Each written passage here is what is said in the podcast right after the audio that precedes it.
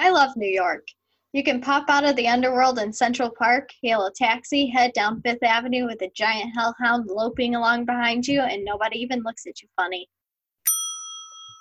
Welcome to 4600. this is a podcast where two friends, me, Quinn, And Natalie, me, read the Percy Jackson The Olympian series by Rick Riordan. If you're hearing panting right now, it's because my dog's sitting in my lap right now. Uh, and I tried to get him away, but he was just sitting, he was barking outside the door, or now he's in my lap. Okay. But yeah. But today we are reading the last book in this the Percy Jackson Olympian series, The Last Olympians.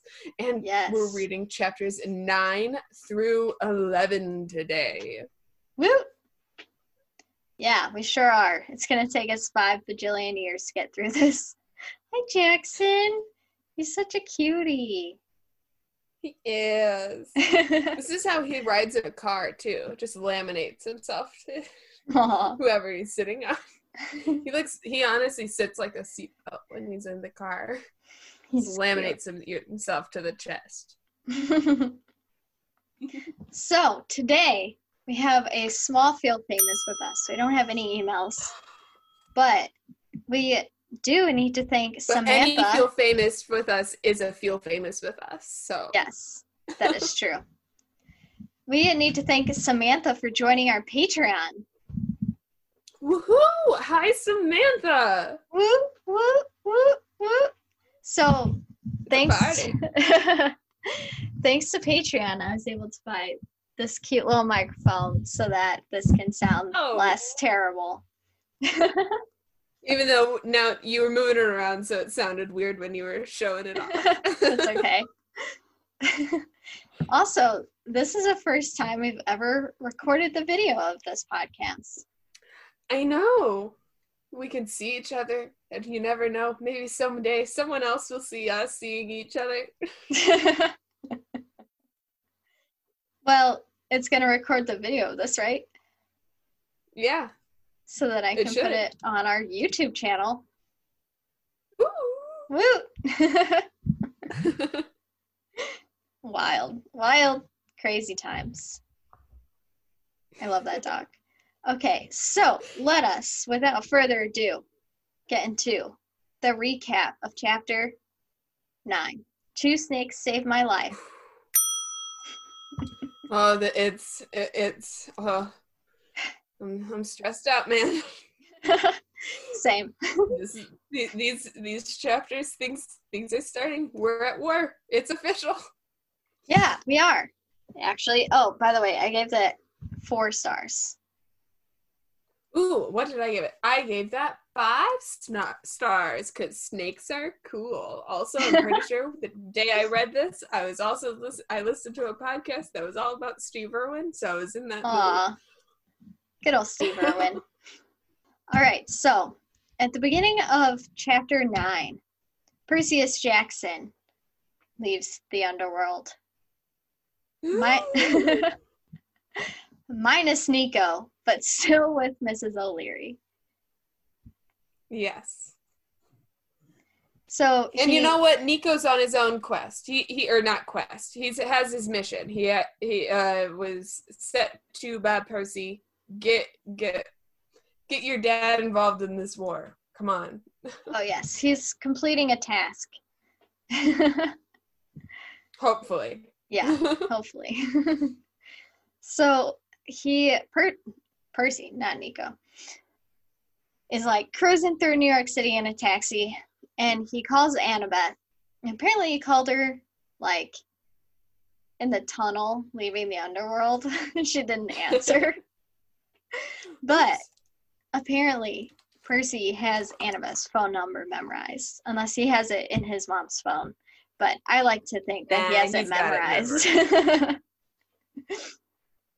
so Annabeth is like, We are on our way, but what are you planning? Because we've left camp virtually undefended, and blah, blah, blah. And Percy's like, Just trust me, Annabeth. I'll see you soon. I'll fill you in later. And she's like, Okay, I'll see you soon. And Percy's. Percy like hangs up and his hands are shaking and he's like I don't know if this is because of what I'm planning or if leftover from bathing in the river Styx. Like probably all of the above. yeah, there's a lot of things going on, Percy. There's many reasons you're shaken. yeah. so the taxi drops Percy off at the Empire State Building, and he waits in, outside with Mrs. O'Leary, uh, who's like doing an investigative do of this hot dog cart. And yeah. These three white vans with the word Delphi Strawberry Service painted on the side pull up. And one of them is driven by Argus, and the other is two are driven by the cleaning harpies because apparently they're useful for more than just cleaning and eating campers. so 40 total camper, well, yeah, yeah, four campers, 40, four, four, zero campers get out of the vans um, there's Pollux is there, Silena Beauregard, Connor and Travis, Michael Yew, Jake Mason, Katie Gardner, Malcolm, and of course, everyone's favorite blonde demigod, Annabeth Chase. And Chiron is also there um, in the wheelchair that like conceals his horsey half when he doesn't when he's going among the mortals. But notably, Clarisse and the entire Abbey Ares cabin are missing. Come on. Mm, Clarisse, come on. like, I get that she's offended by some imagined slight or whatever. um, but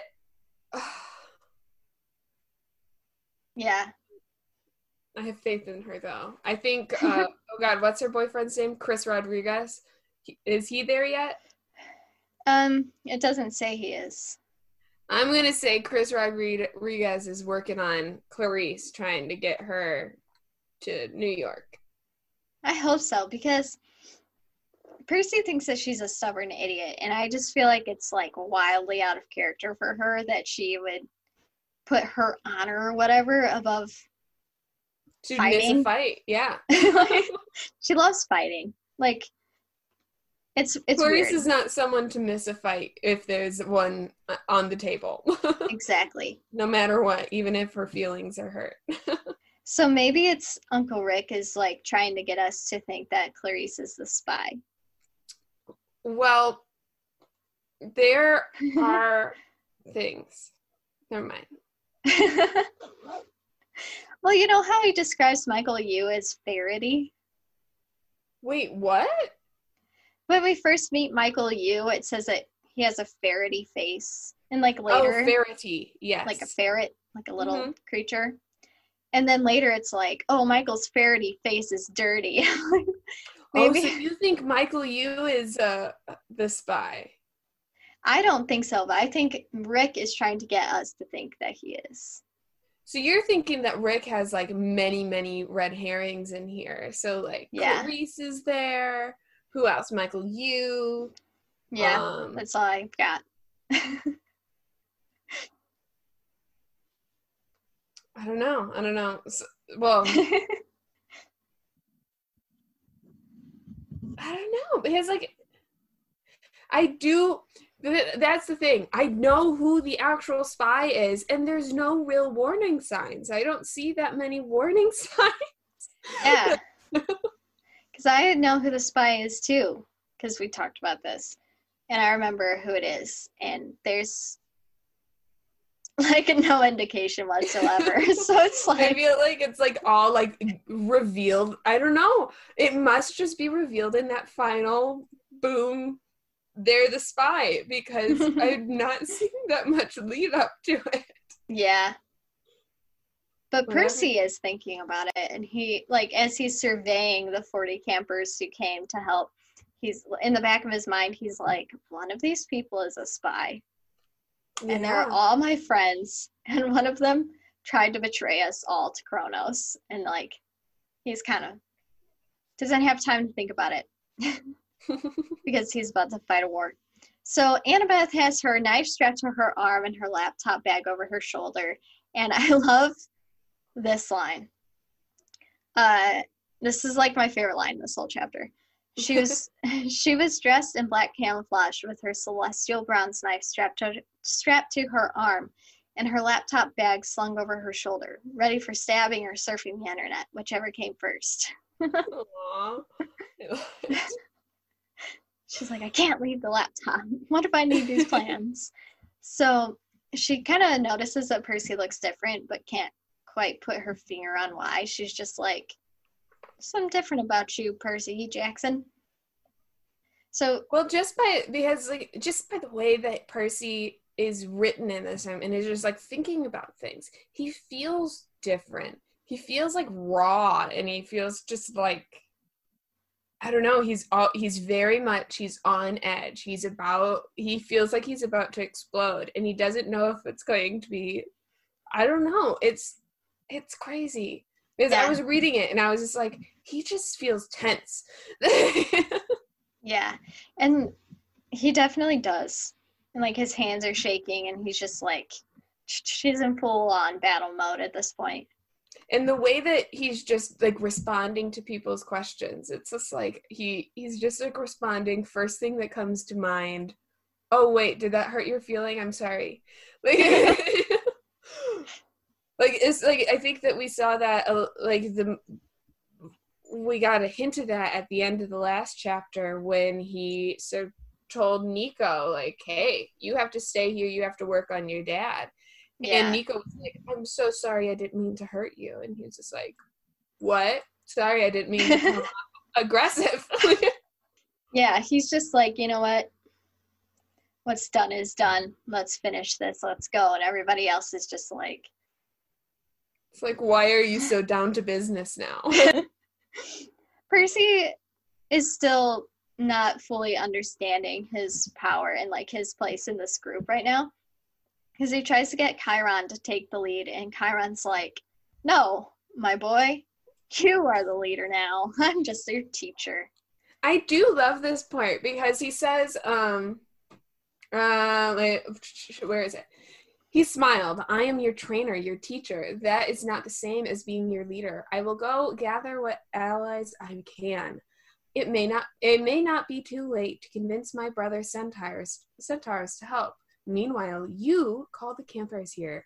Percy, you are the leader.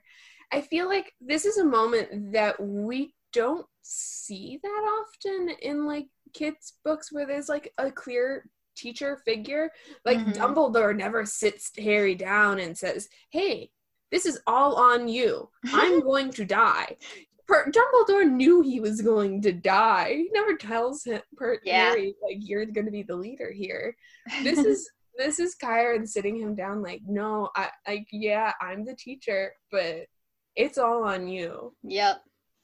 I feel like if he if Percy didn't have that moment, like he still would have like become the leader that he needed to be, but it's just such a clear like moment that you don't get to see very often.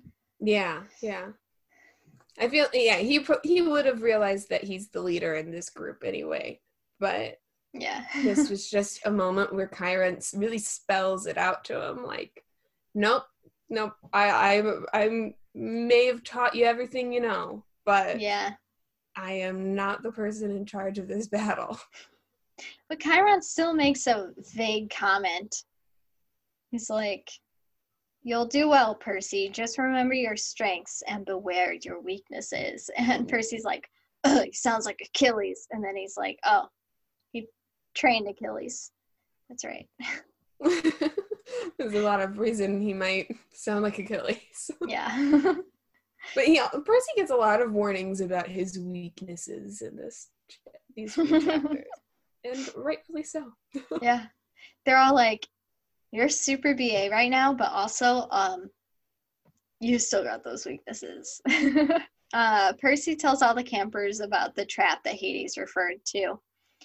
Um, and we don't like it, you know, we don't see that conversation. Like the next thing we see is uh, all the campers following Percy into the lobby of the Empire State Building. So the doorman this time is reading a big black book with a flower on the cover, which has to be Twilight, right? New Moon specifically. Oh. So last time he was reading Harry Potter, I, this time he's reading saw moon. it. As soon as I read it, I was like, "It's new moon." Don't even look at the covers. It's cute how he puts in those little like um pop culture cameos.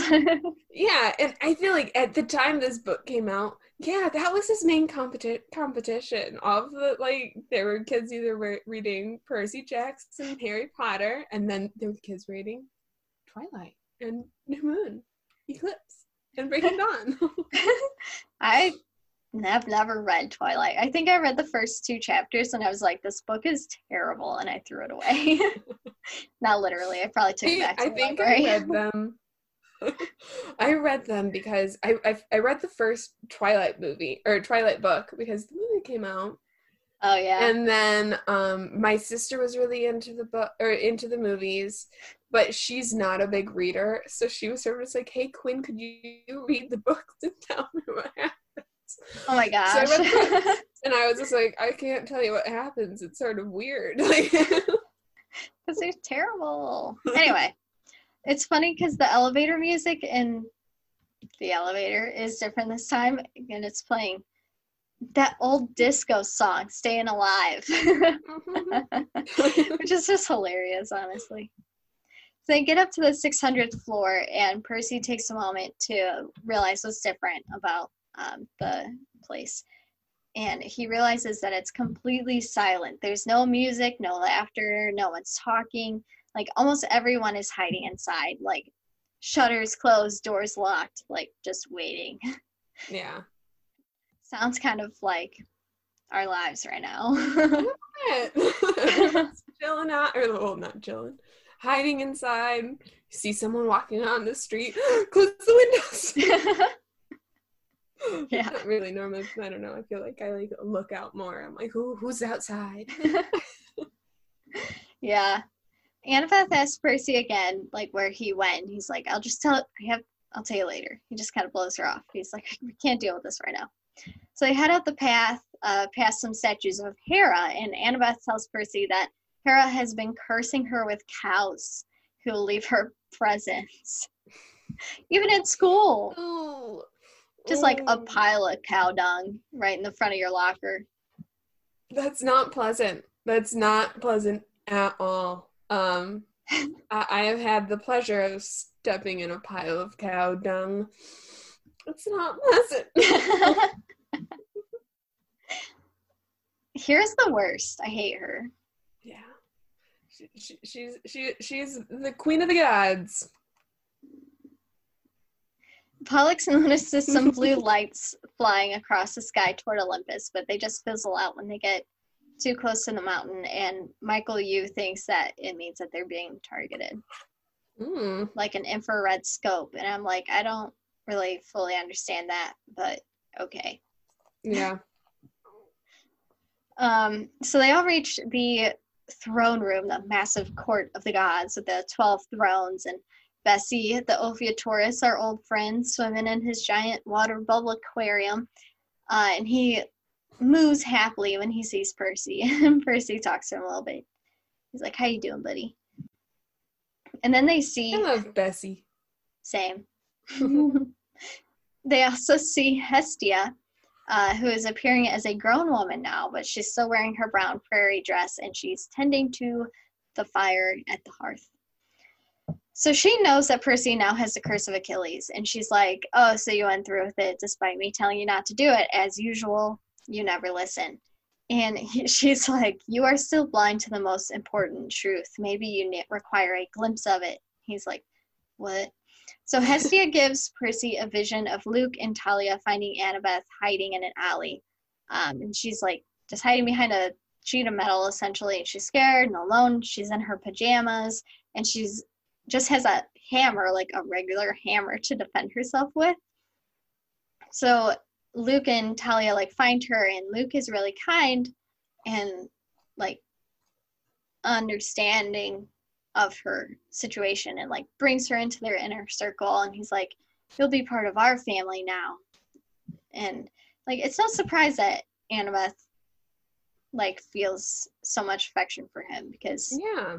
he he was like the first person to bring her into you know the world of being a Greek demigod essentially. Yeah, and she he was the first person to like really I don't know be kind to her in this world. Like all the Yeah. other people that she's met from that world are monsters and have tried to kill her. yeah. And it's kind of like, oh, she sees him and she's like, oh, I'm not alone. I'm not the only one, after Mhm. all. Uh, It's like Thalia was there, but Thalia didn't give her a knife to protect herself. right. Because Luke gives Annabeth her bronze knife. And it suddenly makes sense to Percy why she's so attached to it because he has asked her in the past why she likes to fight with it. And she just like, gives him a vague answer. And now Percy's Mhm. like, ah, making connections. Sentimental value. Yeah. and Luke tells Annabeth that only the bravest and strongest fighters fight with a knife. And yeah, then, because you got to get up real close to your victims. right. so then next, Hestia shows Percy a vision of Thalia, Luke, and Annabeth running somewhere a few days or maybe even a few weeks later. And Thalia is limping. And Thalia asks Luke if he's sure he wants to do this because we see like the house, Luke's house down on like the side of the cliff, you know. hmm And so we realize that Luke is trying to go home and he says that they need they just need to get some medicine and some food and then they'll leave. And Thalia's like, Are you sure you want to do this? You swore you would never return home. And he's like, We have to. We have to help your leg, blah blah.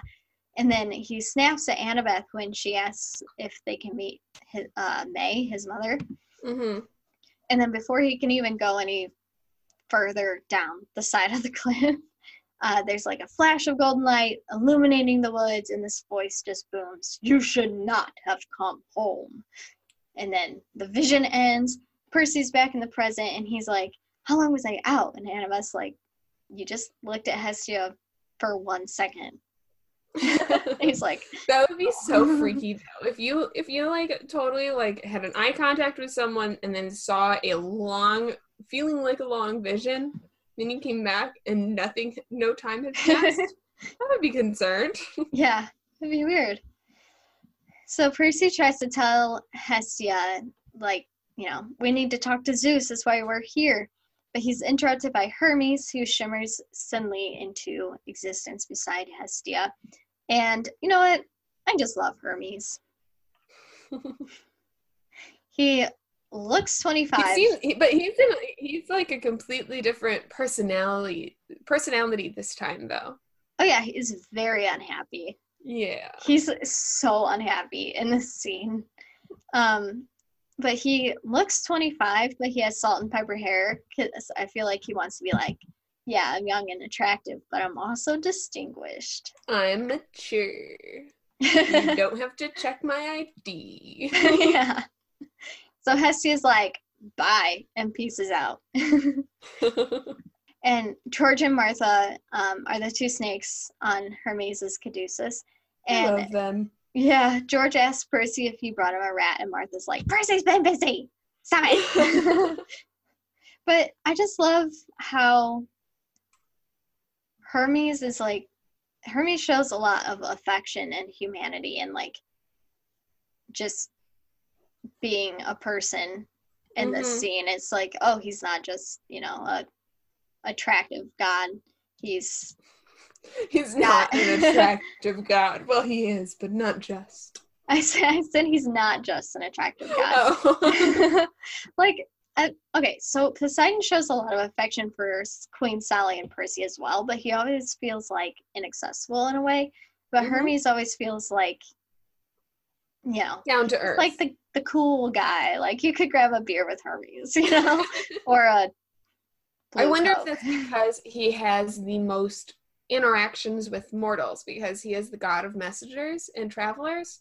yeah So he delivers more messages to mortals. He, originally, he was the guy who would take some of the more important mortal souls to the underworld.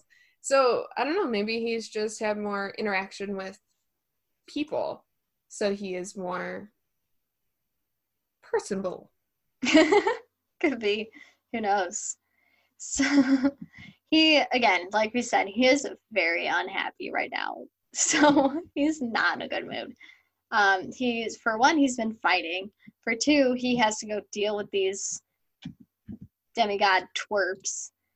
For three, he's irritated at Athena for giving him messages to carry on. He's like, he's like, like, "Oh, just because yeah." I'm the god of messengers doesn't mean messages is all I do. what does he say about Athena? It's so funny. Oh, because Annabeth says, "My mother must have foreseen it," and she, he's Hermes is like, "Your mother? Don't get me started on your mother, young lady. She's the reason I'm here at all. Zeus didn't want any of us to leave the front line." But your mother kept pestering him nonstop. It's a trap. It's a diversion. Blah blah blah. it's like, and he, she is completely right. yeah. and then at one point he's like, let me- messages. It'll be a great job, they told me. Not much work. Lots of worshippers. Nobody cares what I have to say. It's always about other people's messages. he is so grumpy right now. Like, he's so He cranky. feels like he's not being appreciated. Poor Hermes. so Percy tells Hermes that they need to speak with Zeus, and Hermes just glares at him. He's like, I am the messenger. May I take a message? And Percy's like, "Yeah." So Percy and Annabeth send the rest of the half bloods away to do a sweep of the perimeter in the city so they can speak with Hermes in private. And they give the job to Connor and Travis, which makes them really happy because their They're father's right there. their in front of their dad. yeah. And Annabeth tells Hermes that Typhon is just a trap to get the gods to leave Olympus undefended. And Hermes is like, whatever. It's like We've that's got- the same thing that your mom's been saying. We don't. Yeah. Hermes is like, Aeolus, the king of the winds, has. I just hit my mic. I guess it being so close to my face. Uh, uh, Aeolus has the city protected um, with magical wards, so they will the winds will strike down anything or anyone who attempts to enter through the sky, which means that Kronos' army would have to enter Olympus via the elevator. it's like, all right, groups of 10. yeah. so Hermes is like, Can you see him doing that, Percy? And Percy's like, It might be ridiculous, but yeah, I can. because you can, yeah. Like, get like a few more people out there. right. And Hermes is like, Typhon is the greatest and is our greatest enemy. And Percy's like, Isn't that Kronos? And Hermes is like, No, him Typhon almost defeated us way back in the day. It was humiliating. And Percy's like, It's like there, it sounds like there's been a lot of people that have almost defeated the gods. So make your make a list and uh, what ones are most pressing? Oh, Kronos. or Typhon. Apparently, well, Percy's like, well, Typhon did destroy Saint destroy St. Louis, and Hermes is like, yes, but he only destroyed half of Kentucky. Only half. right? It's not the whole state. Only half the state is in ruins. So it's great. and Annabeth asks if Athena sent any messages for her, and after Hermes grumbles about hating his job, he tells her this that Athena said that the demigods will have to hold Olympus without the help of the gods, which is obvious, and to initiate Plan 23, which Annabeth does not seem happy about. Yeah, it's always weird when someone tells you it's Plan 23 and you're like, I thought I was the only one who read Plan 23. well, also, we find out later that it's a dangerous plan. It is so, a change. Athena also told sent a message with Hermes to Percy to remember the rivers and to stay away from her daughter. Two very th- important things to remember. yeah. So Annabeth is so close to getting away without angering Hermes and just letting Hermes go. But she has to bring up Luke. And she's like, I'm so sorry about Luke. And Hermes flips out. He's like, sorry doesn't cut it. and his caduceus turns into like this electrified cattle prod thing. Well, doesn't like, isn't it laser mode? That's what I imagine because George says something like, "Oh, I want to go back to the battle and be in laser mode." oh yeah, and would that electrified cattle prod be laser mode? oh absolutely. Can we go back to the battle now? I want to do laser mode again. That's fun. yeah, so I guess this could be laser mode. Unless it's cattle prod mode. yeah, whatever, whatever mode it's in, it's terrifying. Yeah. Um, and he yells at uh, Hermes yells at Annabeth that she should have saved Luke when she had the chance, and that she's the only one who could have done it. So like, question marks. and then, um, Percy like kind of tries to step between them and like defend Annabeth, and Hermes is like, "Don't defend her, Jackson." And Percy's just like, "What is happening?" Yeah. So Percy yells back at him that he shouldn't have abandoned May and Luke, and Hermes almost smites him on the spot, like, not kidding. But also he deserves it. Like Percy speaks his the truth. I mean, did he really abandon them though? You know, like we don't really know what happened. that is we true. We don't know what happens. But wouldn't you like how how does Percy see Poseidon leaving his mom? That's sort of a ver- version of abandoning. I think that he basically sees every time a god leaves their the mortal chick that they got pregnant. That's an abandonment. yeah, but like Hermes continued. Well, I don't know because I guess Luke only met Hermes once. He says, yeah. which I guess. But was you know, the but we don't know. We didn't see the rest of that vision. So Right.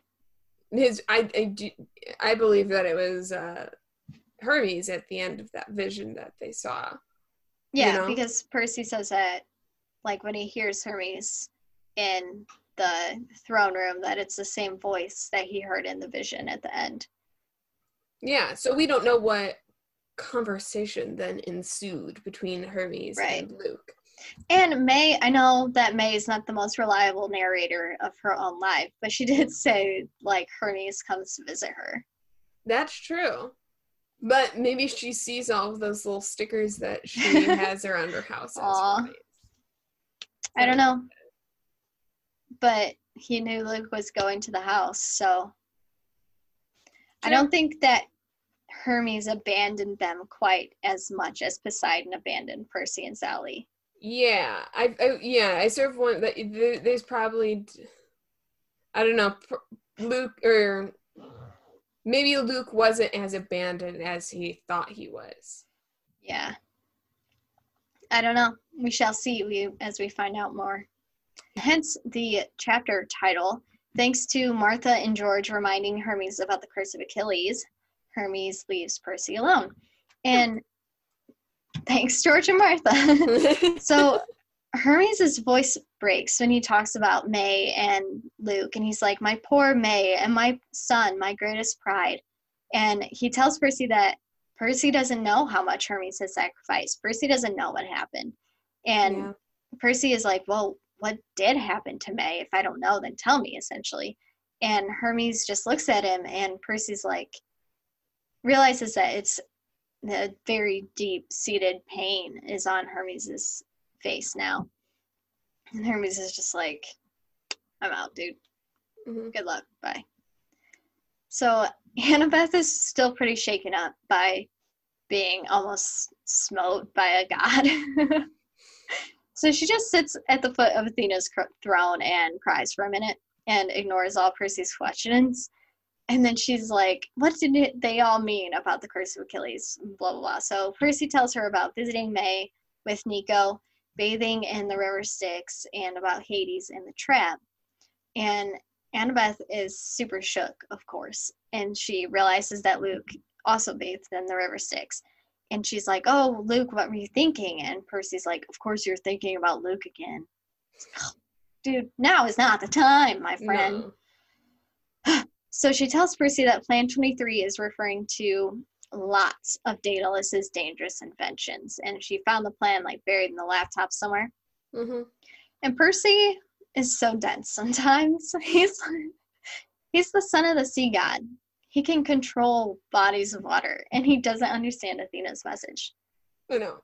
Like, Well, well, it's not like the message is saying use the use the force, Percy. Use the powers and crash all of the ships.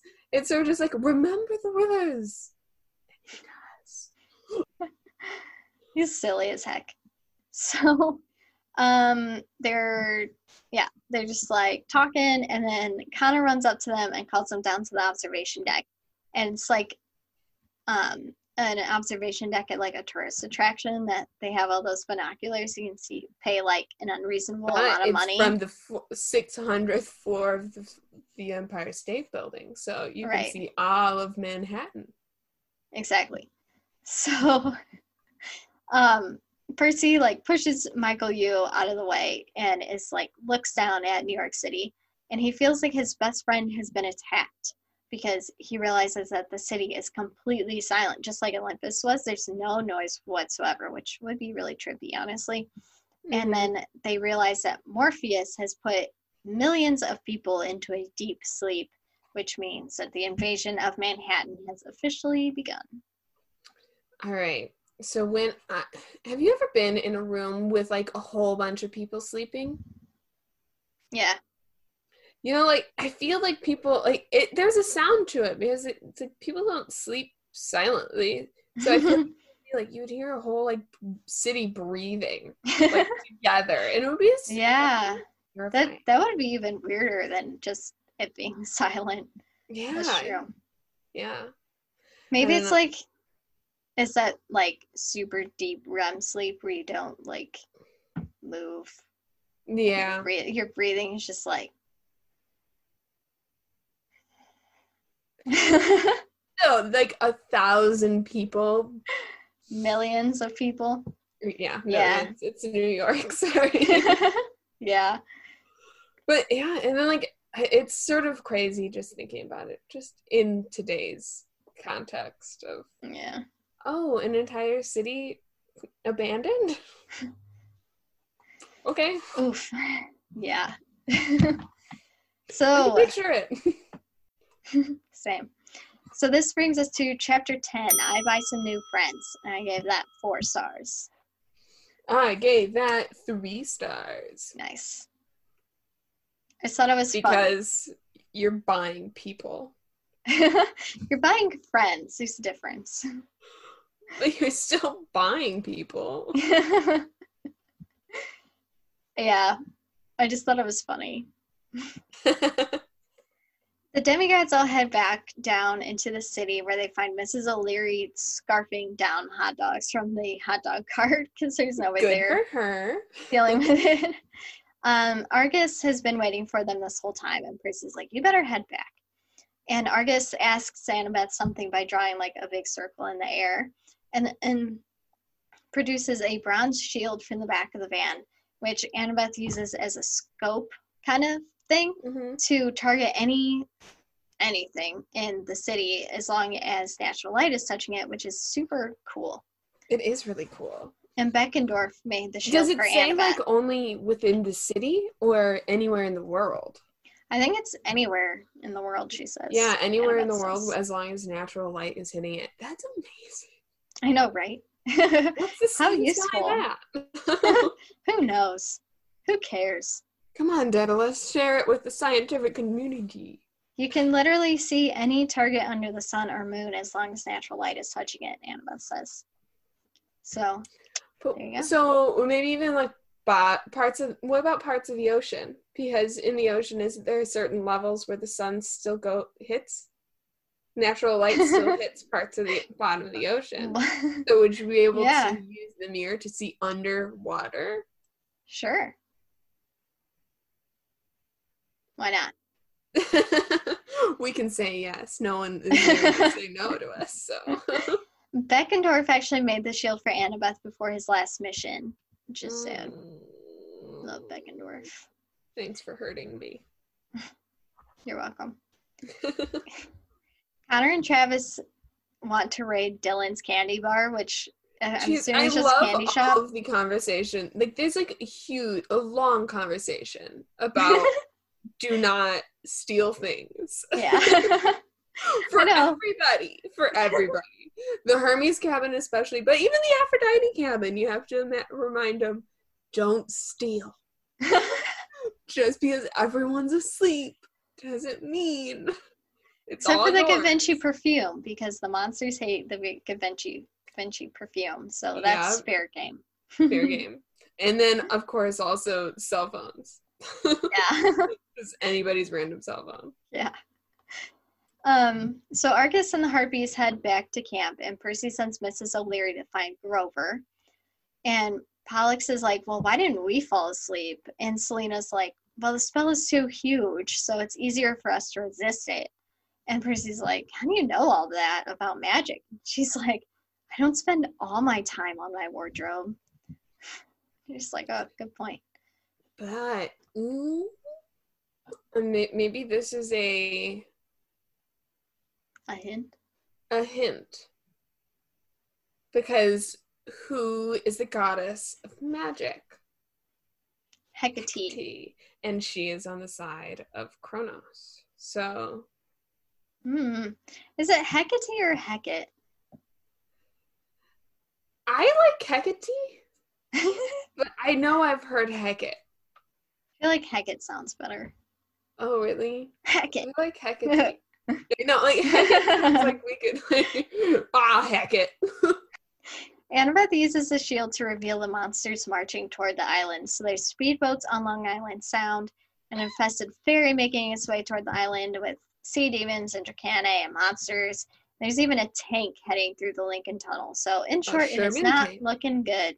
Correct. Kronos is slowing time in a circle around the island, making all the mortals slow down, and Hecate is sending subconscious messages to mortals to turn back before they reach the city. So like nobody's no traffic's coming in. It's taking forever for people to like get through and they Literally nobody- forever. Yeah. Nobody can come in through the sky. Well, it's hard to come in through the sky. If you're a bad guy, it's impossible. Everybody Yeah. else it's just hard to do because of the King of the Winds. So they yeah, you gotta really go through some interrogation before you get through. yeah. they can't really expect any help from the outside, so they're pretty much on their own at this point. So Percy divides the troops into units for each bridge coming into Manhattan. So Apollo's cabin to the Williamsburg Bridge, Demeter's cabin to the Brooklyn Battery Tunnel, half of Hermes' cabin to Manhattan Bridge, and the other to Brooklyn Bridge, Aphrodite to the Queens Midtown Tunnel, and Hephaestus to the Holland Tunnel. And yeah, the Aphrodite kids are like, oh, can we stop and accessorize on Fifth Avenue? And Percy's like, no, just go to your tunnel.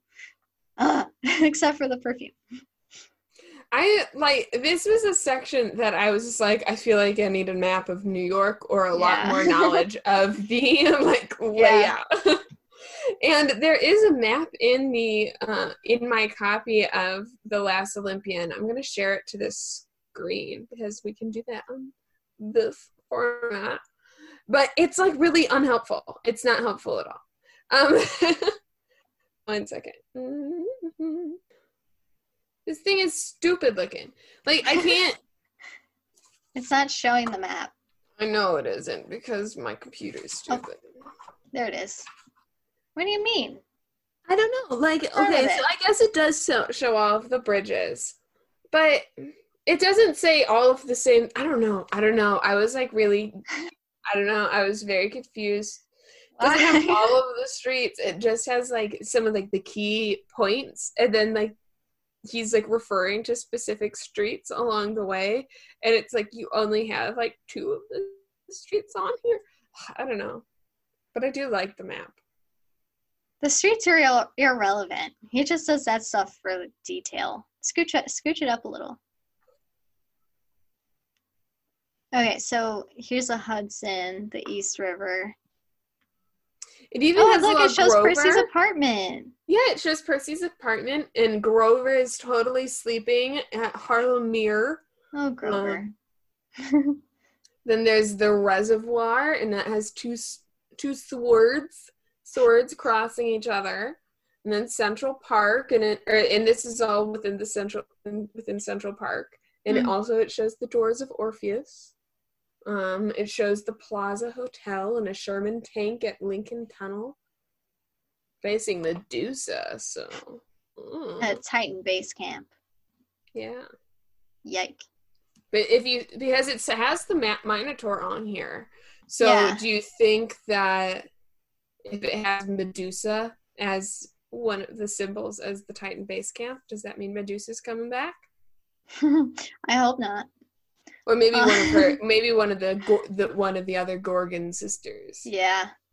So there's the East River, the Hudson River. So we see, uh, scooch down a bit, please. There we go. So we see like down here is where Percy goes to talk to his new friends. Yeah, would have like what right at the the part where they're basically the water's going into both of them. right.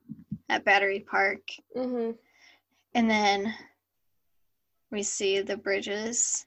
That's cool. I like this map. What are you talking about? I don't know, I think you just are biased against maps. probably because I can't read them. Exactly. I can fold them. I say say it takes more skill to fold a map than read it. truth. That's the truth. You can't handle the truth. Percy goes to assign the Ares cabin to a bridge or a tunnel, but realizes that none of them are there because they're the worst. Um, so he and Annabeth take the 59th Street Bridge, and someone says, No detours, you two. Who do you think it is? Malcolm. Malcolm, of course. It has to be Malcolm. Ah, what's Malcolm's last name? I can't think of it. I don't Malcolm remember. McTavish. He just Uh. Malcolm what? This I don't know. That sounds like a good last name for a first name with Malcolm. I feel like that's a character in Outlander. oh, that's funny. I don't know. I know that um, Annabeth talks to Malcolm, but I think it said his name like two books ago. Yeah, I know. His last name. Yeah, in Battle. So last book. Um, apparently, everybody knows Annabeth's cell phone number by heart. no one Somehow. needs to like get that. Malcolm Yeah. Pace. Oh, okay. Malcolm Pace. I like Malcolm. Um, so Percy's like, oh, if you need to call us, just pick up a random cell phone from one of the sleeping people and call us. I don't know how they all have Annabeth's phone number memorized, but okay. Maybe Annabeth wrote it on everybody's hand on the way to the Yeah. Yeah, you never know. And just as they're realizing that they need more help than what they have, Thalia and the Hunters of Artemis show out dressed in white shirts and camo pants, ready to fight. Um, and Percy's like, You have twice as many hunters as you did last year, Thalia. That's great. And Thalia's like, I bet my adventures were more dangerous than yours. and Percy's like, Complete lie.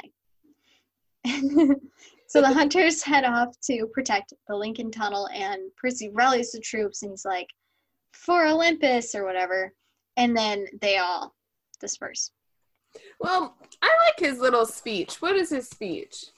I don't know, too far. It it is more than um what we get in the the Oh. uh, uh Lost Heroes series. Those who have read that, you know that speech. And this He is more than that speech.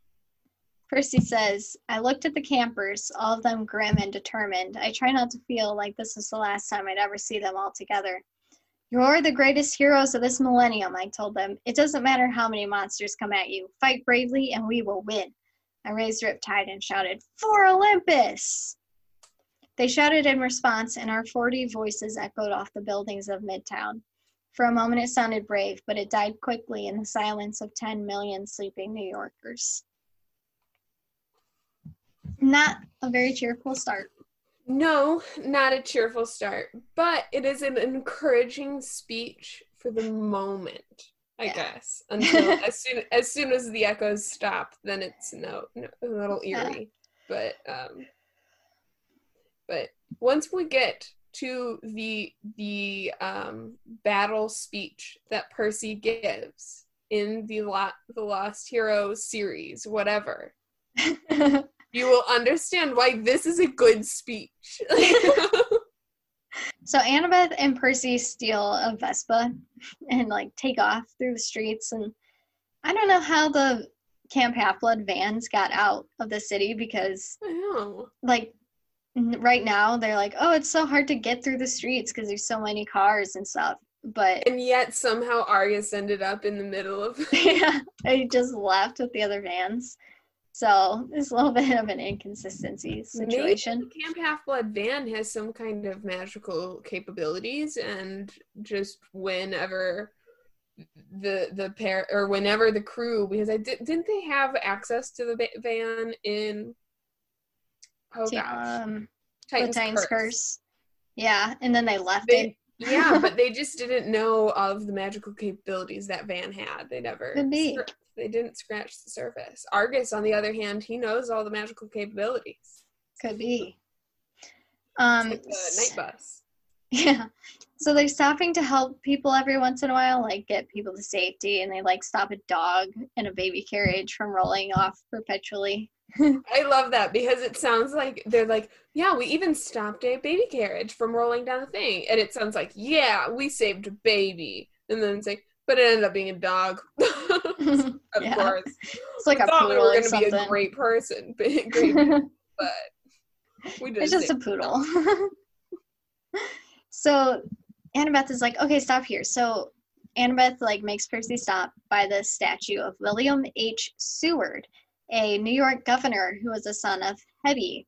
And I, fun fact time, I watched the movie Harriet last night, which is about Harriet Tubman, Mm-hmm. obviously. It was a very good. And it turns out that William H. Seward was also a United States Senator and was like super helpful to fugitive slaves and ended up like befriending Harriet Tubman and selling her property for her and her family. That's so cool. Yeah, so he's like, we like him. Yeah, William H. Seward all the way. As soon as he in the movie, um, Leslie Odom Jr. is like, this is Senate, uh, you know, Mr. Seward. I don't know if he's oh, I thought you were going to say Leslie time. Odom Jr. played William H. Seward. I was like, what? No, he plays uh, Mr. Steele, I think his name is. He he actually has a huge role, but he like introduces Senator Seward and Harriet Tubman, and I was like, mind blown. Everything's overlapping. yeah, so I don't think he would. He didn't like have a stop on the Underground Railroad, but he was in, like a in an abolitionist. Yep, he was an anti-slavery a- activist in Yeah. the Whig and Republican parties um, before the Civil War. He was also Secretary of State for Abraham Lincoln from 1861 till 1960 or 1869. Not 19. That would be a very old man. Yeah. That's Uh, funny. and he is also remembered for the purchase of Alaska in 1867, referred to as at the time as Seward's Folly. Yeah. Great job, Ala- great job, Seward, buying Alaska. What's there? Only later did they find gold and, and ice and bears. and bears and moose. So long story short, William H. Seward was actually super cool, and it's cool that that's the statue that they stopped at.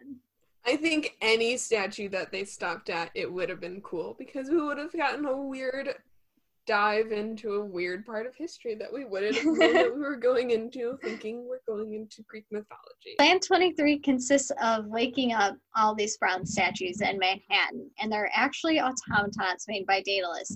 So you, Annabeth wakes up the automaton of William H. Seward, and she's like, initiate Plan 23, defend Olympus. And just, the automaton just like marches off, and Percy's like, do they know that we're not the enemy? And Annabeth's like, I hope so. He's like, yeah. okay, moving on. so we'll, we shall see. you you don't want to you don't want to like I don't know, stay at that mindset for a while. Yeah. Oh, So they see something that might kill us. So they see some Greek fire explode over the city and they're like, oh, we gotta go. So they hurry down south to Battery Park, which is where the Hudson and the East Rivers meet and empty into the New York Harbor, as we just saw on the map. So Percy's like, you shouldn't go, or Annabeth's like, you shouldn't go alone, Percy. And he's like, can you breathe underwater, sis? And she's like, whatever, go, get out of my face. So apparently the rivers are like really disgusting and full of trash and pollution, and they're just like really nasty. And Percy's like, Percy's like, don't bathe in this harbor. It will make you grow a third eye. what is New York doing? You know? um, you muted yourself. I can't hear you.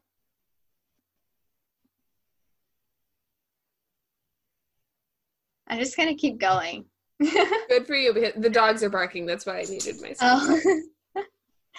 so Percy sinks to the bottom of the bay or the was it the harbor slash bay, and uh, he just starts insulting the East River and the Hudson River until the spirits of the river appear to like defend themselves because they're New Yorkers, and Percy's like, "Oh, just get them riled up and they'll show up." And the East River spirit looks disturbingly like a Telkhine. He's got a wolfish face, a seal body, and like radiation green eyes. So, like Hulk green eyes here, people. And the Hudson is more human and wears a chainmail coat made out of bottle caps and those plastic six pack holders, which are terrible. And I don't know why they haven't found a better solution for that yet. I don't even know. When I like whenever I remember to, I always try and like cut these six pack holders. You know? Yeah. So I can't remember the last time we bought something that had that in it, like had that holding it together. So Percy is like, which one of you is more polluted and stuff, which makes him angry. So they, Yeah. he- yeah. Which one is smellier? so he has to stop them from fighting each other. So they turn on him, and they throw like a bunch of trash at him, and a chunk of glass hits him in the chest and just shatters without hurting him. And they're like, "Oh, you have the curse of Achilles. Fabulous." and he's like, "Look, can you please just stop these ships and drown the monsters? I please, that's all I want from you." And they're like, "We don't care about this battle. We're going to be here no matter what. Nobody cares about us, blah blah." blah. And Percy pulls out his bargaining chip, which is the sand dollar that Poseidon gave him last summer for his 15th birthday. Ooh, we always knew that was gonna come back. Yep. Just gotta hold on to it. And is that his fifteenth birthday? Cause didn't we miss a birthday? Yeah, it was 15th birthday last year. So they gave it to him for his fourteenth birthday. No, he Right? gave it to him for his fifth. Right? Cause didn't we miss a birthday though? Wait, did we get it at when did he get it? Did he get it at the end of Labyrinth or the end of Monsters? Labyrinth. Labyrinth? Then 15th. Okay. Um. So yeah, the sand dollar actually has quite a lot of value, and both rivers want it. And apparently, it will like cleanse them of pollution and trash, which is fabulous. So yeah, Percy like more sand dollars in the world. right? Percy breaks it in half and he's like, all right, half for each of you. Drown the monsters, please. and they're like "Drown." yeah, it, it takes them zero effort. And Percy's just like, thank you so much. And is like, stay clean, which, why is Rick like calling us out like this? I don't know. But and also it's not the river's fault that they are dirty, unfortunately. It's ours. Yep. So as Percy is like floating back up toward the surface, he hears the Hudson River spirits say, Curse of Achilles. They always think that'll save them, don't they? And East laughs and says, If only he knew. Yikes. Uh oh, that something's coming. Getting more and more convinced that this was not a good idea. So Percy finds Annabeth waiting on the shore talking on her cell phone, and he's like, All right, the rivers are safe. We're good there. And she tells him that Michael Yew has called to ask for reinforcements at the Williamsburg Bridge because the Minotaur is leading the march into Manhattan over the bridge. Yikes! It's back. They're all freaked out about the Minotaur. yeah. So that brings us to the last chapter in this episode. Chapter 11 We Break a Bridge. I gave that five stars. I gave that a number of stars that I don't know one second. Oh my goodness. Ah, my goodness. Ah, ha, ha, ha, ha, ha, ha. Four stars. Oh, really? Yeah. That's so great, though. Like, breaking a bridge would be fun as long as it was safe. as long as it was. What's this chapter about, Natalie? This chapter is about lots of things. So Percy calls Blackjack and Pork Pie to give him and Annabeth a lift. And for uh, Blackjack's like, we almost got shot out of the sky, boss, Hmm. because of the protections of the King of the Winds. And and Percy's like, hey, Blackjack, why do Pegasi gallop their legs as they fly? And Blackjack's like, I don't know, boss. Why do humans swing their arms when they walk? Just feels right. Percy is asking the true questions Yeah. that boggle the mind that will keep you up at night. Gotta get a little bit of comedic relief in there, you know? yeah. So Percy is thinking about the Minotaur and he's like, he still has nightmares about the Minotaur chasing him, Grover, and Queen Sally way back in uh, The Lightning Thief.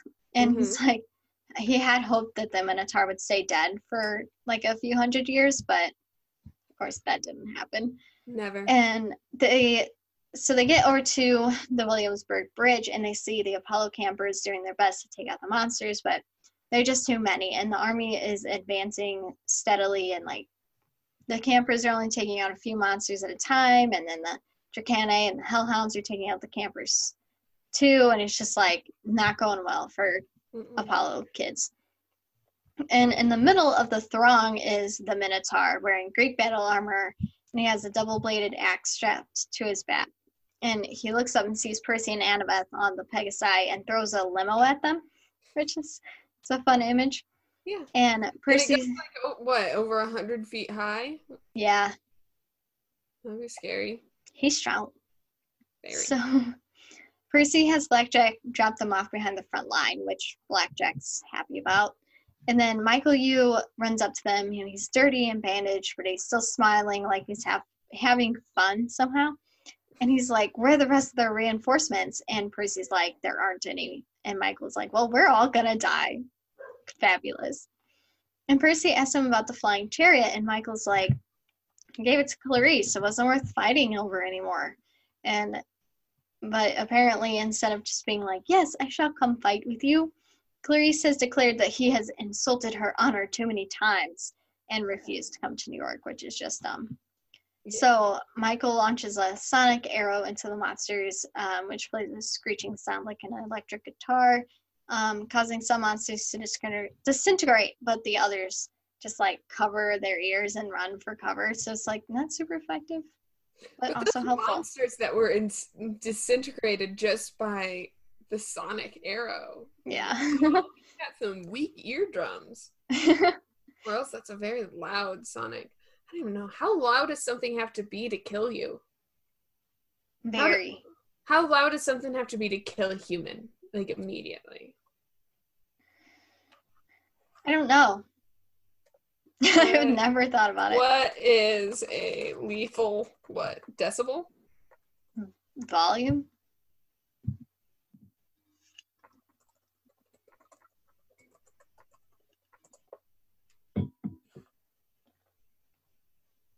hundred and fifty decibels is usually considered enough to burst your eardrums. Um, but the threshold for death is usually pegged around eight, 185 to 200 decibels. My Um, goodness. a passenger car driving at 25 feet. What? Wait, a passenger car driving by 25 feet away from like where you're standing, so the car is 25 feet away. that's 60 de- decibels. Hmm. So then a jackhammer or a lawnmower is 100, and then a chainsaw is 120. So something a lot louder than a chainsaw would have to kill you. Sounds Mm. unpleasant. Yeah. something twice as loud as a chainsaw would yeah. have to kill you. Or twice as loud as a lawnmower. Yeah. Or three passenger vehicles. hmm So Percy tells Michael to call the Apollo kids back behind the front lines and wait for his signal. And he's like, I'm going to, we are going to drive the monsters back into Brooklyn. And Michael's like, by yourself? Yep. Don't think so.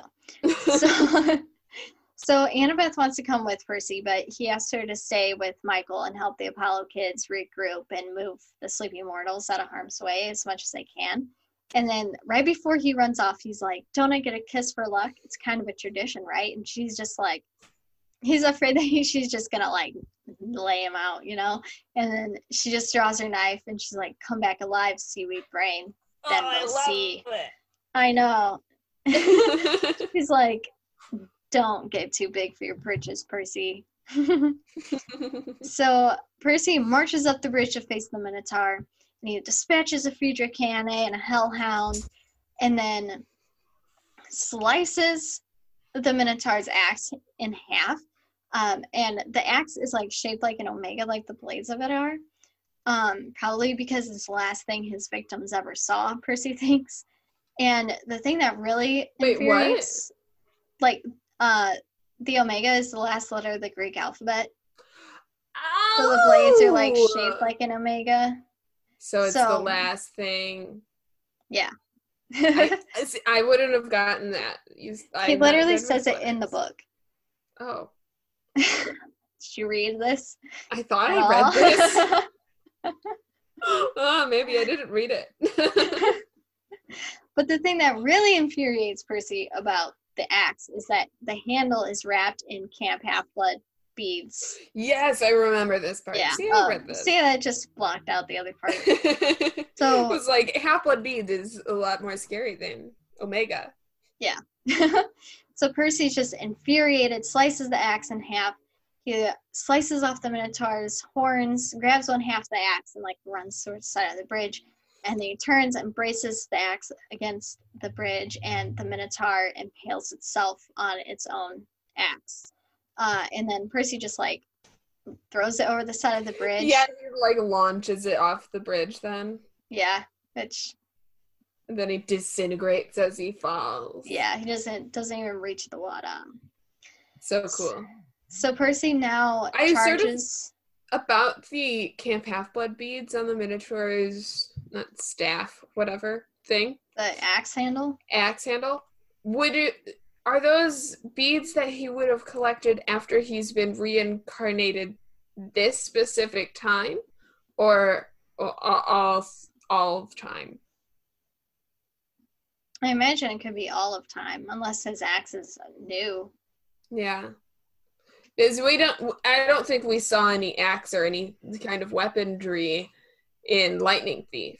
So maybe maybe like he Percy said, maybe in Lightning Thief he had just been woken up in the middle of the night in his underwear and had chainsaw. Yeah. you never know, but yeah, I don't think that they're all from like right now because I mean, I guess they could be, but who knows? that I feel like would be a number of campers that's large enough that even Percy would have noticed. oh, sweet, unobservant Percy Jackson.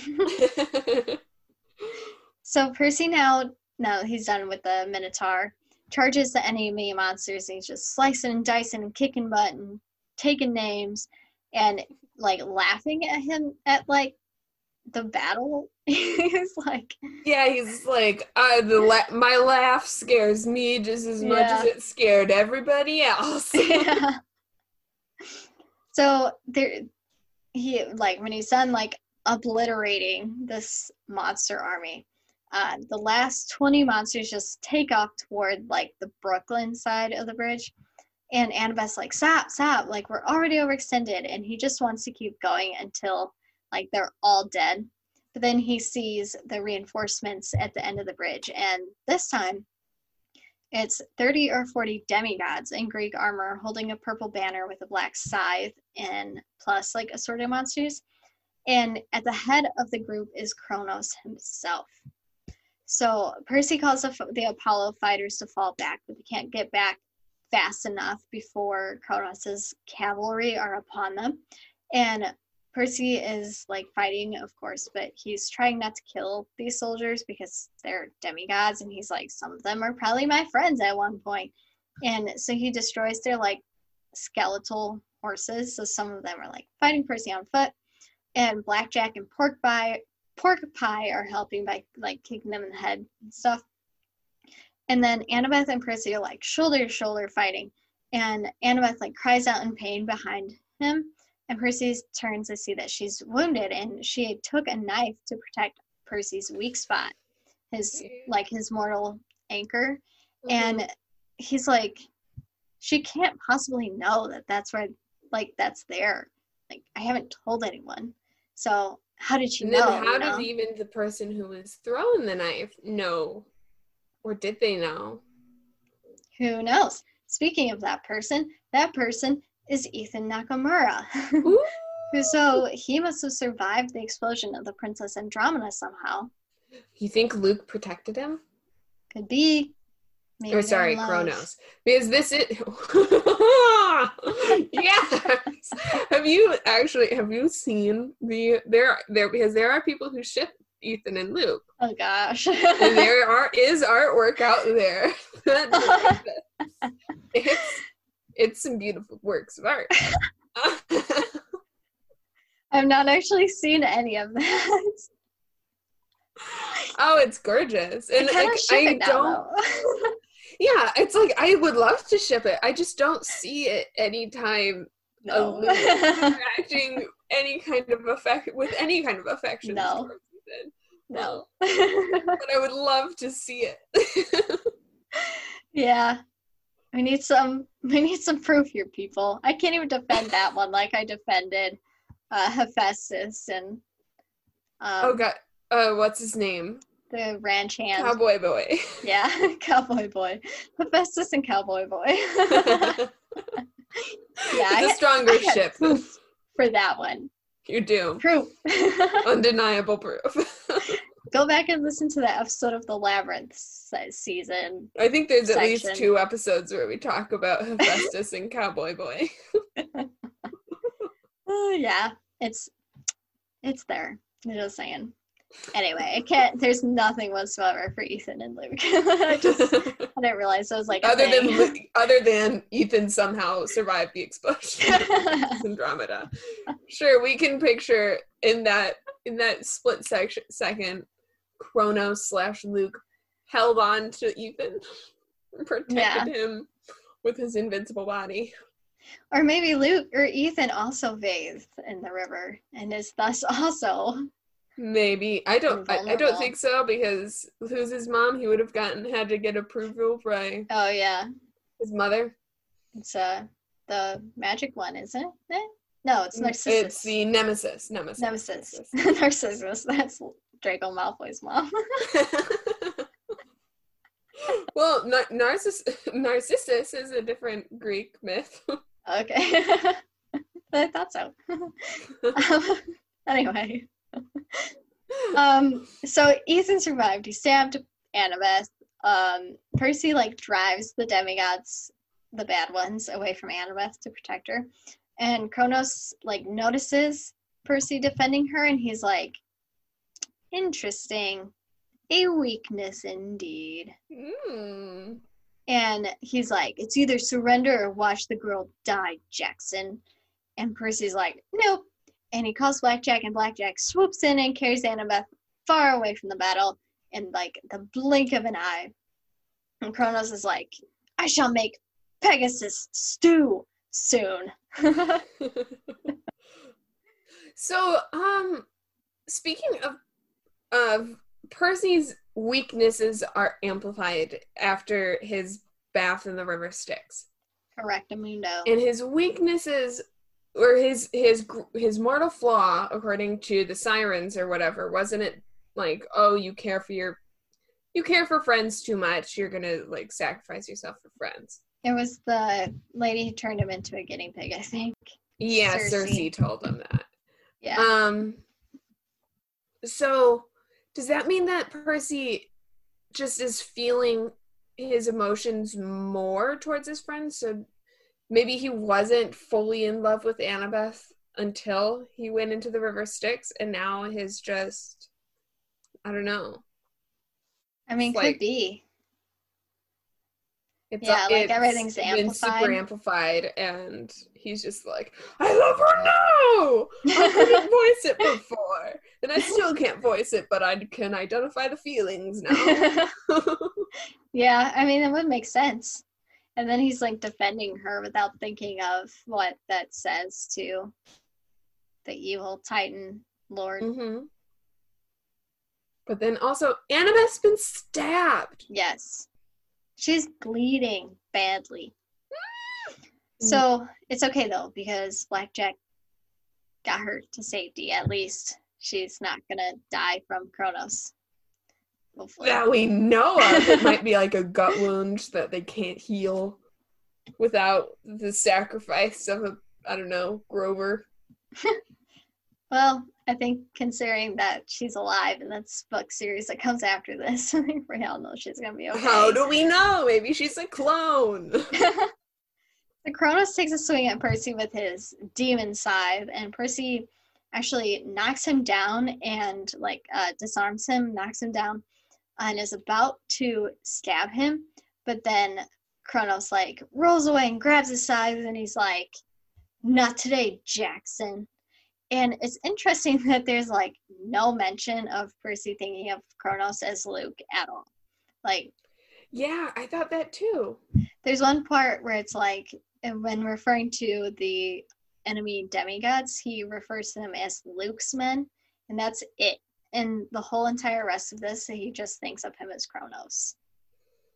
Yeah, I thought that as soon as he's like, as soon as like Percy like makes eye contact, I think he's like, yeah, it. I saw Kronos, and I think that's the first time that he saw, he saw Kronos. I guess that he didn't go. I saw Kronos in the body of Luke or something like that. Right. He's just like, nope, that's Kronos, and it's time for him to go. hmm It's definitely like so much has switched in Percy's brain right now. It's just like battle mode on. Yeah. activate. So Kronos like strikes the bridge with the butt of his scythe, and like a wave of force like pers- pushes Percy backward and throws some of the enemy demigods over the side of the bridge because Kronos just does not care. Mhm. And uh, Percy like gets to his feet and he sees Michael balancing on one of these suspension cables. And Michael's like, "Break the bridge! Use your powers! We're over a river!" Use your water powers. So Percy uses Riptide to create this giant geyser of salt water and like breaks this 50 foot chasm in the bridge. And he's on like this side with the Apollo kids and they're on the other side and he's like, Yeah, they could still get over here climbing over the suspension cables, but like that would take so long. And so instead Kronos just oh, you mean the monsters are on the other side? Yeah. You said the Apollo cabin. No, I said Percy's over here with the Apollo kids. Oh, I thought And you then said Percy's over the other here. side. The Apollo cabin's over here, and they're Oh, falling no. over the suspension cables. I was like, I don't remember this. No, Percy and the Apollo kids are on one side, and the Kronos' army are on the other side. Mhm. And Percy's like, they could still get over here on the cables, but they don't. And Kronos calls them to retreat. He like gives Percy a mock salute and pieces out. And Percy like searches for Michael, but there's nothing but his bow like laying in the street. And Percy just lets out this like scream of anger and frustration. And it's just like imagine how the Apollo campers are just like staring at him. Like, Yeah, what has it's like to a Percy? big boom basically went off. A big Yeah. geyser just took away a whole bridge, Yeah. and then what's left is, of their fr- of their brother is the bow in the middle of the street, and then they see the most powerful demigod they have ever witnessed just scream in anguish. Yeah. About cinematic moment. I know. And the fact that this was not captured in film is just it's perfectly written It's a sin. for an adaptation. It's just like ugh. So Percy's mom's phone rings, uh, and it says he has a call from Finkelstein and Associates. so he answers it, and it's Silena is on the other end, um, sounding like she's been crying and telling him to grab a healer from Apollo's cabin and come to the Plaza Hotel to take care of Annabeth. So Annabeth is not doing well, and then that is the end of chapter 11 and thus the end of this here recap we got going on today Oh, but Annabeth. Annabeth is in danger though. Oh gosh. i know Ugh. she is injured i remember reading this part and just like freaking out about whether or not Oh, Annabeth is gonna survive It's like you can't kill Annabeth. Annabeth. Yeah. No. No. No. No. No. No. No. No. No. no, no. what's gonna happen and there were no more books at like i don't think there were any other books No. Or at least I maybe maybe the maybe maybe the Kane Chronicles had come out, oh like but but it wasn't like this There there, were no no more in this like ever again. It's like right now. Yeah, if you read the books today, you know that Annabeth and Percy are going to survive because there are other series where they are on the book covers. yeah Like, uh, it, and but if you like, oh my god, if you read this without knowing that there's another book after this, Annabeth's gonna die. Yeah. And you don't know. It's terrifying. It's really scary. Yeah. but that brings us to oh my, oh my god!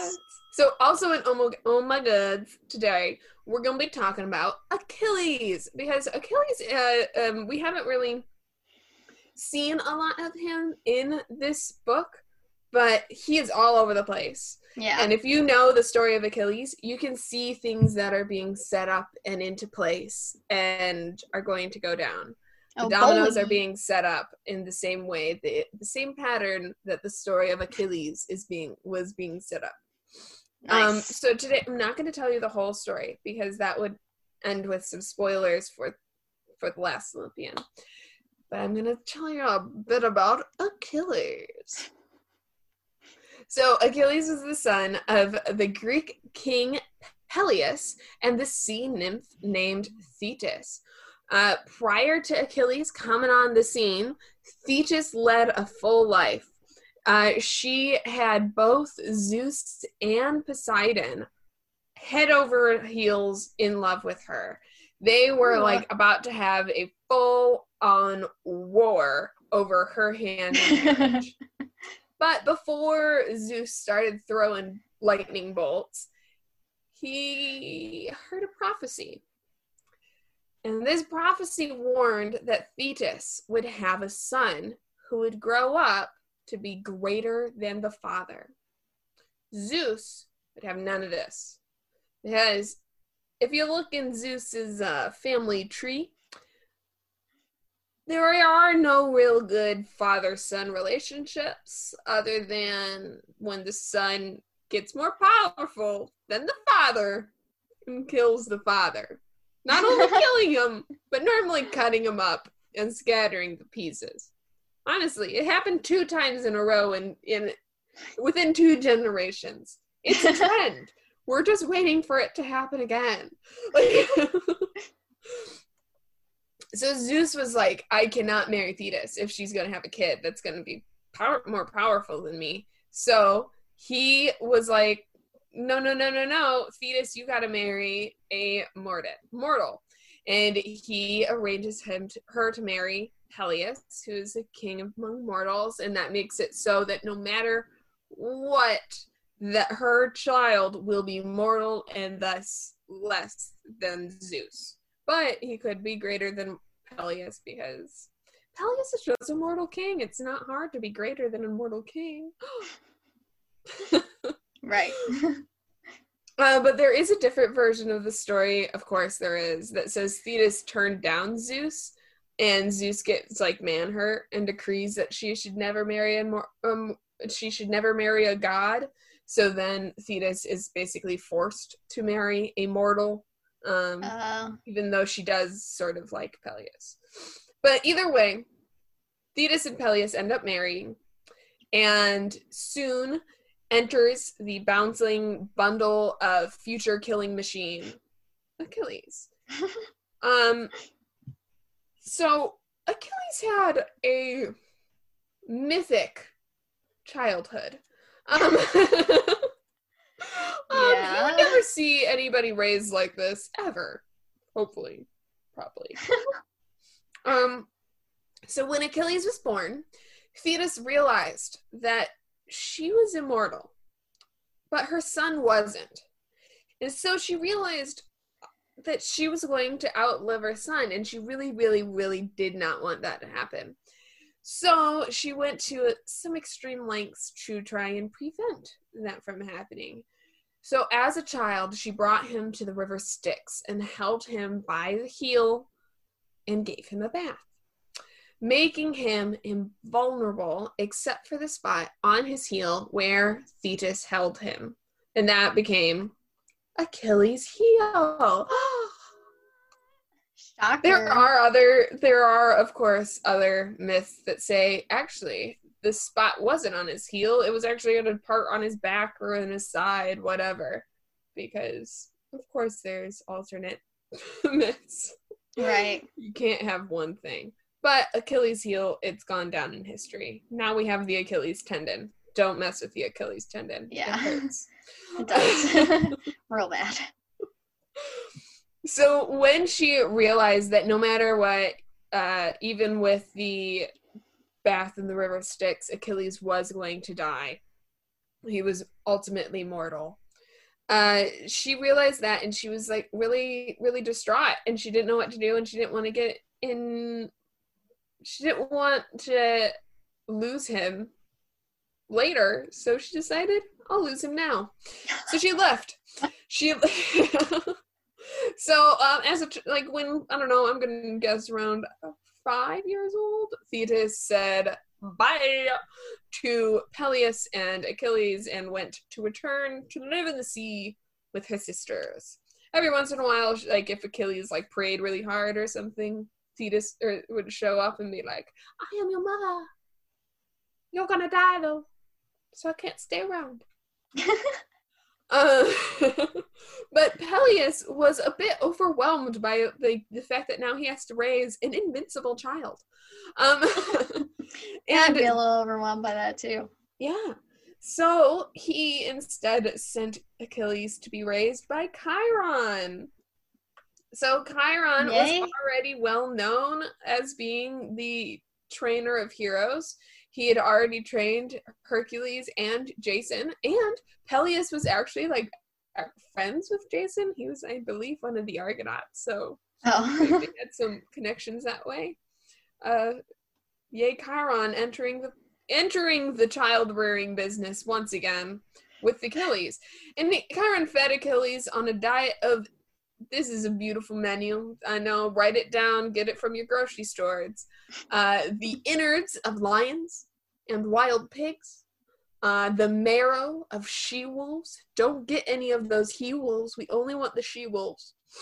Uh, and, and with those innards and marrow, it made Achilles big, strong hero man. And he also taught Achilles how to hunt, and like do like all the sword fighting and badassery stuff. Um, but he also taught him to love music and poetry and art. He had a nice, well-rounded demigod education. nice.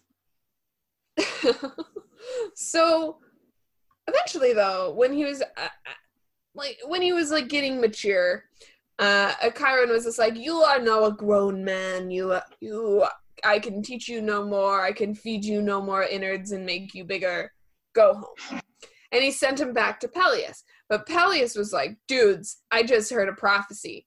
I heard a prophecy that says, Achilles, if you go to this war in Troy, you're going to die. Because at the time, this is at the time when there's some things brewing in the Greek world. Uh, you see, like over in Sparta, some some queen got kidnapped and went to Troy. Some lady named Helen, and now everybody has to go to war. and people are like, all the Greeks are amassing an army, and they need their men. And they've heard of this really nice, strong boyo, uh, child of Peleus and Thetis, and he's gonna be a big, strong boy. Uh, we need him in Troy. So the Greeks are on the search for Achilles. And Peleus is like, You cannot go to Troy because if you go to Troy, you're going to die, Achilles. So I'm going to send you away again because father and sons can't have any good relationships. so he Achilles. sends him. no, yeah, yeah, Achilles didn't have any uh, family relationships. I don't think. Um, he sent uh, Achilles to the court of Lycomedes as Skyros, where Achilles then disguised himself as a girl in order to blend in with all the king's many daughters. So the king had all daughters, didn't have any sons. That's why they sent him to this place because oh, it'll be the last place the Greeks go to get men because there are no men. like only this old man who just keeps fathering child or fathering girls. so Achilles disguises himself as a girl, but uh, as he does that, he actually uh, got one of his uh, sisters, I guess, one of the sisters in disguise, uh, Dedima, Dedimia, pregnant. Um, yeah, so girl That's, and girl. Not a great plan. no. and they had ch- the child Neoptolemus ne- or Neoptolemus, and he ends up in Troy as well. But Achilles could only hide on Skyros for so long, and eventually the Greeks did find him and they were like, "Hey, Achilles, you're supposed to be a really cool fighter you want to come and sh- prove to everybody that how great of a fighter you are? And achilles is like i'm a great fighter. I don't need to prove anybody. And the greeks are just like but but you've never really fought anybody in a war. If you fought someone in a war and won that would prove to everybody that you're the greatest fighter in all of, the, all of greece. And achilles is just like sold. I'm going to troy. And the greeks wanted achilles because they had also heard a prophecy about achilles saying oh, he without Achilles, you will never win Troy. So in war, Achilles thrived because it was all he was raised to do. Um, during the first nine years of the war, Achilles ravaged the countryside surrounding Troy, and he took twelve cities. Wow! But in the tenth year, that's when the drama really started to come to a boil.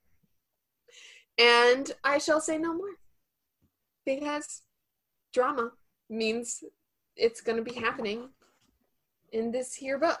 and I'm not going to tell you how the drama escalated. Maybe I'll have to tell you next episode. Hashtag spoilers. I'm guessing you found that on blog.britishmuseum.org slash who hyphen was hyphen Achilles yeah, the British Museum blog has a really just like I don't know. Museum blogs are always really a fun yeah. way to find information. But the Mu- British Museum, this one, this B- British Museum blog, who was Achilles, um, they did a really good job. And then they also would have like artwork from their collection, sort of depicting the story of Achilles. It was really cool. That's cool. Yeah. Are you ready for Bring on the Monsters? Yes. Cool.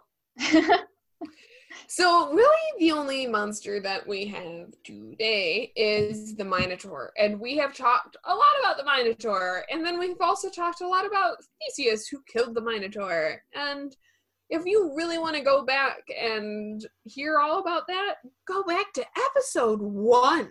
Yeah. I was gonna say, do we we don't need to say anything else about him, do we? No. Yeah. Not really. Um Minotaur's kills a lot of people. He's a big bull man, scary bad. hmm Still no match for 12 year old Perseus Jackson. nope. I like that during the fight, he uh, Percy like slices off both of the Minotaur's horns. Yeah. I feel like that was like a point of like, hey, last time I killed you with one of your own horns. I'm not even gonna let you have any of horns this yeah. time. I know I thought of that too. I was like, damn. and I wonder, like, the Minotaur is probably like, yeah, I can handle this 12 year old now. I'm 10 feet tall this time round, and I have armor and an axe, and like, yeah, killed thousands of demigods. And he's just like, Percy's just like, hello, I have been through things. And you have never. You shall die now again today. Here and now. you cannot handle me. yeah. Pretty much. I'm gonna say though, I'm not a huge fan of battle scenes, as you know. hmm And I actually thought that this one was interesting and well written. And it was not just like didn't It make me was. It want to just like skip engaging. pages. Yeah. It was cool. All right. Did you have any quest queries, Quinn? Oh, okay. I wrote. I don't even know. Okay, okay. So in the very first page of these chapters, so first page of chapter nine, the uh, when uh, Percy t- basically they had just gotten out of the underworld, and Percy's just like, wow. He calls. Who does he call? I think he calls Annabeth. And he's just like, wow, this like the cell phone signal is very good considering I was just in the underworld. I know. But then, okay, so I'm thinking the monsters track, or whether they could sense when demigods use cell phones and technology. And now it turns out the signal's really, really good in the underworld. Do you think the signal's coming from the underworld? Do you think the monsters are in have- control of our the network or whatever you want to call it? yeah. Like what? Bill They got Gates, signal he's boosters in actually the a underworld. Wouldn't surprise me. Steve Jobs. What? evil child of Athena. I don't know if he's evil. Maybe he's evil What? because he's giving everybody cell phones. Maybe and he was we're all gonna actually like eaten by monsters. maybe Steve Jobs is just Daedalus. Ooh! Before Daedalus became, you know, redeemed. Before Daedalus became Quintus. yeah. So the body before Quintus was Steve Jobs. yeah. then Steve Jobs died. So never know. yeah. The way they track us. maybe every tech guru that's ever existed has actually been Daedalus in disguise. everyone at the Apple help bar or whatever it's called. They're all Daedalus automatons. Yeah. That'd be so crazy. That's really funny. It would be also very scary. yeah. It's like, am I an automaton? I don't think so. no, you don't. if you don't know, then you're probably not. How do you know? Maybe there's maybe he purposely made automatons that don't know that they're automatons until they know that they're automatons, and then their minds would blow up. be the fun of that. Infiltrate the mortals. Use the mortals as their signaling. They're I spies. That's the spy. I can't believe this the know they're spy. automaton. Oh no! No sense whatsoever.